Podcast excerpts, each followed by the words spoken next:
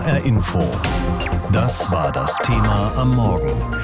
Ein Land in Quarantäne. Omikron legt Deutschland lahm. Wer kleine Kinder hat, der ist in Daueralarmbereitschaft. Denn wenn das Kind in Quarantäne muss, weil es wieder einen Corona-Fall in der Kita gab, dann heißt das, auch ein Erwachsener muss zu Hause bleiben. Diese betreuungsbedingten Ausfälle von Mitarbeitern machen natürlich auch den Unternehmen zu schaffen.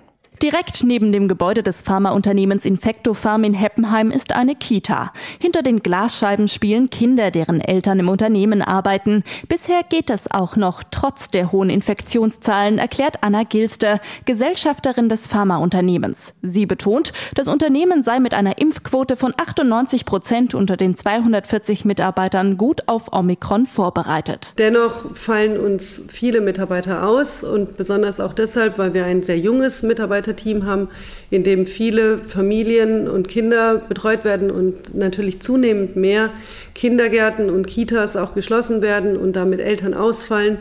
Das stellt uns vor große neue Herausforderungen. Schließlich lässt sich ein Pharmaunternehmen nicht nur aus dem Homeoffice betreiben. Bei Marion Gnitke in Nordhessen wird tatsächlich jede Hand vor Ort gebraucht. Sie betreibt in Anatal einen ambulanten Pflegedienst, ein Wohnhaus für Seniorenpflege und eine Tagespflege.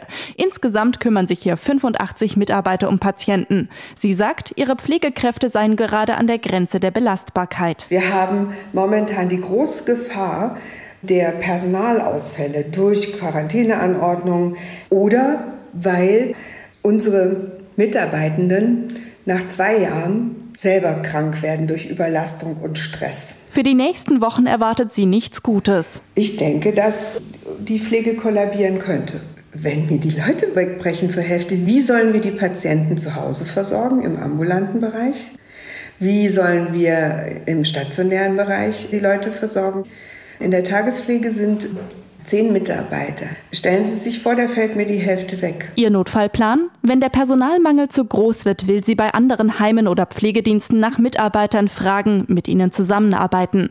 Ob das klappt, ist offen. Schon jetzt zeigt die Omikronwelle in Wiesbaden ihre Auswirkungen. Auf manchen Linien gilt der Ferienfahrplan, Straßen werden seltener gereinigt und der Sperrmüll seltener abgeholt. In Frankfurt liegt bei den Entsorgungsbetrieben FES der Notfallplan noch in der Schublade, so Sprecher Stefan Röhr. Röttele. Im Moment muss sich niemand Gedanken machen darüber, dass seine Tonne pandemiebedingt stehen bleibt in Frankfurt. Wir sind auf einem leicht erhöhten Krankenstandniveau und können alle Dienstleistungen im Moment unvermindert vollbringen. Sollte der Krankenstand doch zunehmen, gibt es auch in Frankfurt klare Prioritäten. Winterdienst vor Straßenreinigung, Restmüll und Biotonne vor Papier. Denn rund zwei Drittel der 1900 Beschäftigten bei den Frankfurter Entsorgungsbetrieben sind im Außendienst. Und was in den nächsten Wochen passiert, könne niemand sagen, so Röttele, auch wenn er eines gut findet. Die geänderten Quarantäneregeln, äh, die wir jetzt haben, also sprich äh, Freitestung bei Symptomfreiheit nach sieben Tagen, das ist ein eine Maßnahme, die uns hoffen lässt, dass wir den vorausgesagten Peak der Welle Mitte Februar möglicherweise auch äh, überstehen, ohne Dienstleistungen einschränken zu müssen. Wir wissen es natürlich nicht, wie es sich entwickelt. Deutschland hat Omikron. Die Coronavirus-Variante zeigt uns gerade, wie ansteckend sie ist. So viele positiv getestete wie aktuell hatten wir bisher noch nicht. Die Infektionszahlen galoppieren förmlich davon. Was kommt da noch auf uns zu? Vielleicht können wir was lernen von den Bremern. Die Nordlichter wurden als erstes von der neuen Virusvariante überrollt und haben gewisse Erfahrungswerte. Andreas Bovenschulte ist Bürgermeister in Bremen. Schönen guten Morgen, Herr Bovenschulte. Schönen guten Morgen, Frau Reng. Sie sind dem Rest der Republik ein bis zwei Wochen voraus in Sachen Omikron. Wie hart hat die Bugwelle Ihr Bundesland denn getroffen? Ja, wir hatten ja zu Beginn die mit Abstand am schnellsten steigenden Inzidenzen. Und das hat uns natürlich schon Sorge bereitet. Mittlerweile hat der Rest der Republik nachgezogen und wir sind mehr in eine Seitwärtsbewegung, ein bisschen auch manchmal in eine Sinkbewegung übergegangen. Was sich gezeigt hat, ist, bei uns sind die Normalbettenbelegungen mit den Inzidenzen zwar deutlich angestiegen, aber die Situation auf den Intensivstationen, die ist bisher absolut stabil geblieben, ist sogar in der letzten Zeit was die Belegung betrifft, zurückgegangen. Und das ist eher ja ein ermutigendes Zeichen. Und was sagt Ihnen diese Situation in den Bremer Krankenhäusern? Welche Schlüsse lässt die Belegung zu für Sie? Also wir müssen natürlich weiterhin vorsichtig bleiben und können jetzt nicht sagen, wir lassen alle Vorsicht fahren und heben alle beschränkenden Regelungen auf. Dazu wissen wir noch zu wenig. Andererseits, die Entwicklung deutet schon darauf hin, dass das, was viele Experten auch gesagt haben, dass man Omikron, was die Schwere der Krankheiten betrifft, besser in den Griff kriegt, dass das stimmt. Das mag auch ein bisschen was mit einer hohen Impfquote zu tun haben. Ja, die ist ja nirgendwo in Deutschland so gut wie bei Ihnen. Auch beim Boostern sind Sie unter den Top 3. Die Welle scheint jetzt also abzuebben bei Ihnen. Glauben Sie, Sie sind schon über die Omikron-Wand hinweg? Da bin ich immer noch ein bisschen vorsichtig. Ich hoffe das natürlich. Und ich hoffe auch, dass wir demnächst über Lockerungen reden können. Aber die Pandemie hat uns natürlich schon häufig als Schnippchen geschlagen. Und wir müssen da sehr verantwortlich umgehen. Wir haben in Bremen gesagt, wir bleiben jetzt erstmal bei dem auch von den Ministerpräsidenten und Ministerpräsidenten festgelegten gemeinsamen Kurs, gucken uns die Entwicklung in den nächsten Tagen weiter an und werden dann, wenn sich die Sache weiter stabilisiert und wir tatsächlich in den Sinkflug gehen sollten, dann natürlich auch entsprechende Lockerungsmaßnahmen ergreifen. Aber im Moment das sage ich auch ganz deutlich, ist mir das noch zu früh. Ich habe in dieser Pandemie gelernt, Vorsicht ist die Mutter der Porzellankiste. Bei uns in Wiesbaden können momentan nicht alle Busse fahren. Die Müllabfuhr kämpft mit Ausfällen, weil eben so viele Mitarbeiterinnen und Mitarbeiter krank sind oder einfach in Quarantäne sitzen. In Mittelhessen wurden sogar schon Pflegeangehörige geschult, weil die Heime nicht mehr genug Personal haben. Wie haben Sie Omikron in Bremen gemanagt? War die sogenannte kritische Infrastruktur bei Ihnen auch in einem kritischen Zustand? Ja, die steht natürlich auch unter erheblichem Druck, unter erheblichem Stress. Bisher haben wir es vermeiden können, dass die Leistungen auf breiter Front eingeschränkt werden mussten. Es kann natürlich immer mal sein, dass es zu Ausfällen kommt von Mitarbeiterinnen und Mitarbeitern und dann auch entsprechende Dienstleistungen nicht erbracht werden können. Aber wir haben bisher keine flächendeckenden Leistungseinschränkungen. Ich hoffe natürlich auch, dass das so bleibt. Aber es ist ein echtes Problem. Ein bisschen besser ist die Situation geworden, seit die Quarantäneregelungen verändert wurden und wir tatsächlich Kontaktpersonen, die geboostert sind oder gleichgestellt von der Quarantäne ausgenommen haben und seitdem wir auch das Freitesten erleichtert haben, das hat die kritische Infrastruktur deutlich entlastet. Corona und insbesondere die sehr ansteckende Omikron-Variante ist für viele Familien unter Umständen sehr belastend. Selbst wenn Eltern größte Vorsicht walten lassen, es ist kaum zu verhindern, dass die Kinder irgendwann in Quarantäne müssen, weil sie zum Beispiel Kontaktperson eines anderen infizierten Kindes waren. Und das heißt dann für die Eltern dieser Kinder, dass sie zu Hause bleiben müssen. Die Kleinen müssen ja betreut werden.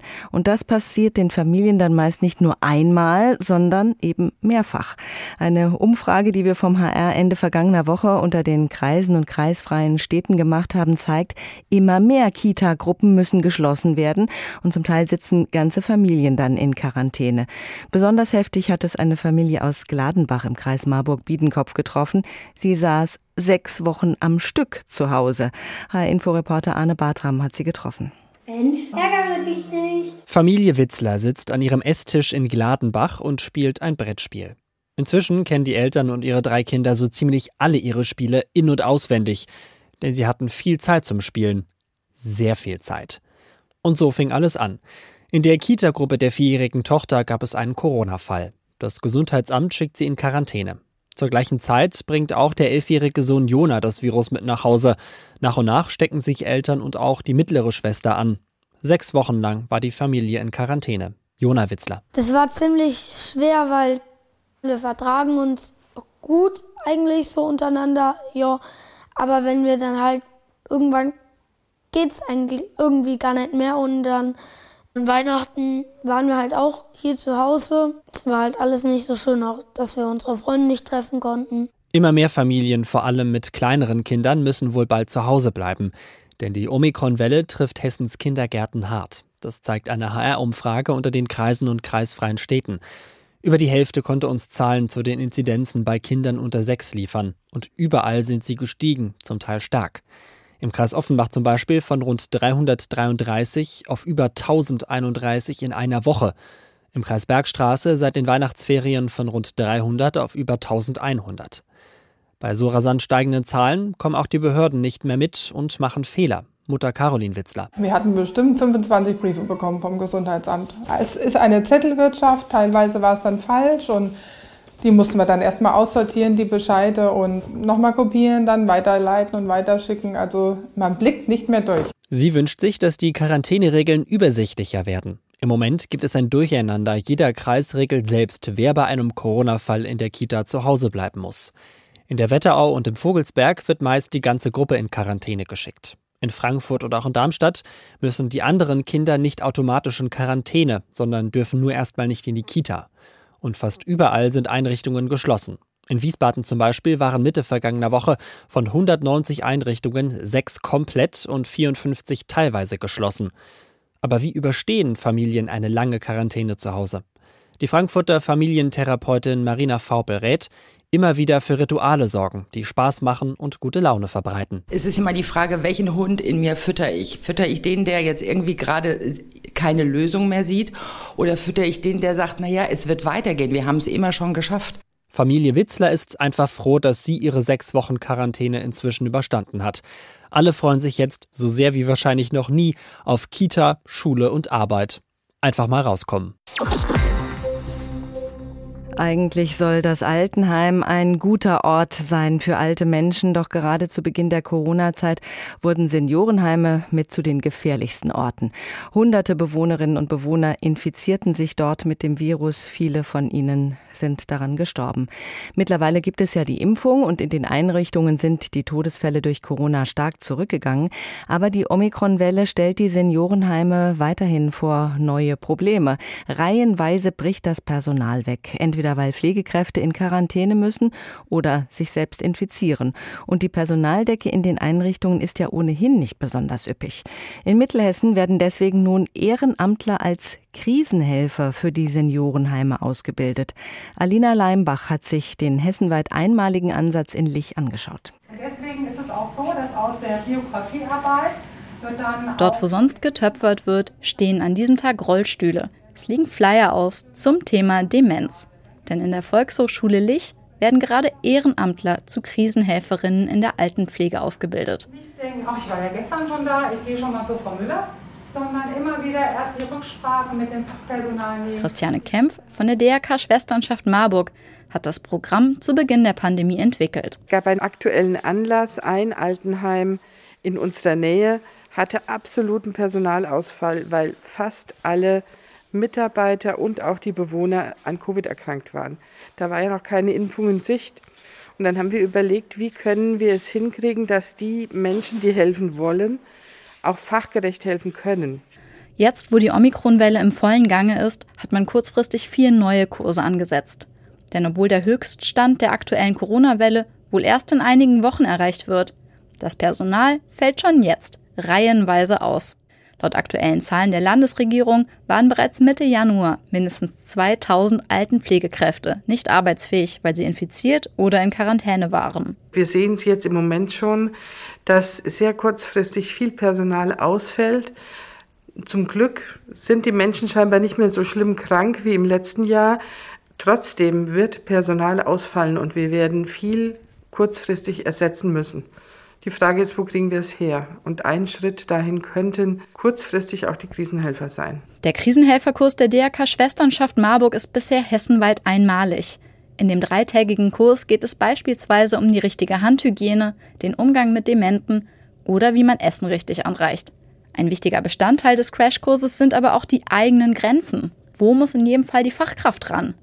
Denn in so kurzer Zeit kann man nur Grundlegendes lernen und viele Situationen erfordern weiter die Profis. Genau deswegen ist die 54-jährige Regina Lenz aus Gießen auch sehr dankbar für diesen Kurs. Ich habe ja selber einen Vater im Pflegeheim und sehe ständig, wie der Pflegenotstand dort ist durch Erkrankungen.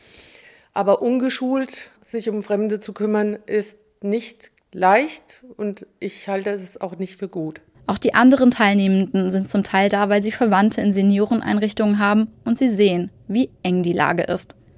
Einige wollen aber auch einfach nur so helfen. Von der 24-Jährigen aus dem Katastrophenschutz über den Physiker mittleren Alters bis hin zur betagten Dame. Das Spektrum, wer sich engagiert, ist groß. Auch im Gießener Seniorenzentrum Johannesstift gibt es derzeit Corona-bedingt Ausfälle. 13 von 80 Kräften sind derzeit erkrankt oder in Quarantäne. Leiharbeitskräfte federn einen Teil der Arbeit ab. Die Versorgung der Bewohner sei gewährleistet, betont Leiterin Christa Hofmann-Bremer. Freuen würde sie sich trotzdem über einen Krisenhelfer. Ich nehme ihn mit offenen Armen auf und schaue, wo wir ihn gut einarbeiten können, auch welche Stärken die Person selbst mitbringt und was sie sich vorstellen kann. Ihre Hoffnung auf schnelle Hilfe ist allerdings begrenzt. Ich hoffe natürlich auch, dass es vielleicht tatsächlich jetzt an diesem Wochenende schon zwölf Personen gibt, die sich schulen, ja, die sich schulen lassen und die dann eingesetzt werden können. Aber wir haben viele Pflegeeinrichtungen in der Region und zwölf Personen sind dann auch schnell aufgeteilt. Was Hoffmann Berger noch lieber wäre, wenn es generell mehr ausgebildete Pflegekräfte gäbe. Es ist, wie es ist. Jeden Tag stecken sich mehr und mehr Leute mit Corona an. Die Zahlen schießen in die Höhe. So haben es die Fachleute ja auch vorhergesagt. In Wiesbaden fallen zum Beispiel Busse aus, weil zu viele Fahrerinnen und Fahrer in Quarantäne sitzen. Die Straßenreinigung und der Sperrmüll in der Landeshauptstadt haben mit ähnlichen Problemen zu kämpfen. In Gießen und Marburg fehlen Altenpfleger. Da springen jetzt schon Angehörige ein. Darüber habe ich mit Professor Friedemann Weber gesprochen. Er ist Leiter des Instituts für Virologie an der Uni Gießen. Frankreich, die Niederlande, Dänemark, unsere Nachbarn hatten schon diese hohen Infektionsraten. Ist das jetzt bei uns schon der Höhepunkt oder wird es noch dicker kommen? Also ich denke schon, dass es noch steiler ansteigen wird. Noch wenn es dramatisch sich anhört, aber unser Verlauf mit täglich neuen Fällen ist ja im Vergleich mit den Kurven, die man bei den Nachbarn gesehen hat, eigentlich wesentlich flacher. Und da kann das dicke Ende noch kommen, muss aber nicht unbedingt, weil natürlich die Bedingungen bei uns vielleicht andere sind. Also dieser steile Anstieg, der ist eigentlich bei den anderen relativ rasch erfolgt. Mhm, das baut sich ja, deswegen heißt es ja auch gerne mal die Omikron-Wand. Es baut sich steil auf und fällt danach auch steil wieder ab. Könnte das in Deutschland ähnlich laufen? Ja, damit ist eigentlich zu rechnen, weil Omikron hat, man nennt das eine Generationszeit, eine recht kurze. Das heißt, es springt eigentlich schneller von einer Person auf die andere im Vergleich mit Delta zum Beispiel. Was ja auch bedeutet, wenn man diese Ketten unterbricht, dass ja dann die Fallzahlen eigentlich auch rascher runtergehen. Wenn man so draufschaut, stellt sich ja schon die Frage, wäre uns nicht geholfen, wenn wir nicht eigentlich gesunde Menschen in Quarantäne schicken würden? Also wenn wir nicht ständig anlasslos testen würden, sondern nur bei Symptomen und die symptomfreien, möglicherweise positiven, auch frei rumlaufen lassen würden, weil sie ja sowieso nicht besonders ansteckend sind. Ich glaube, das ist eine ganz schwierige Frage, weil die Situation jetzt ja zum Glück eine andere ist. Ne?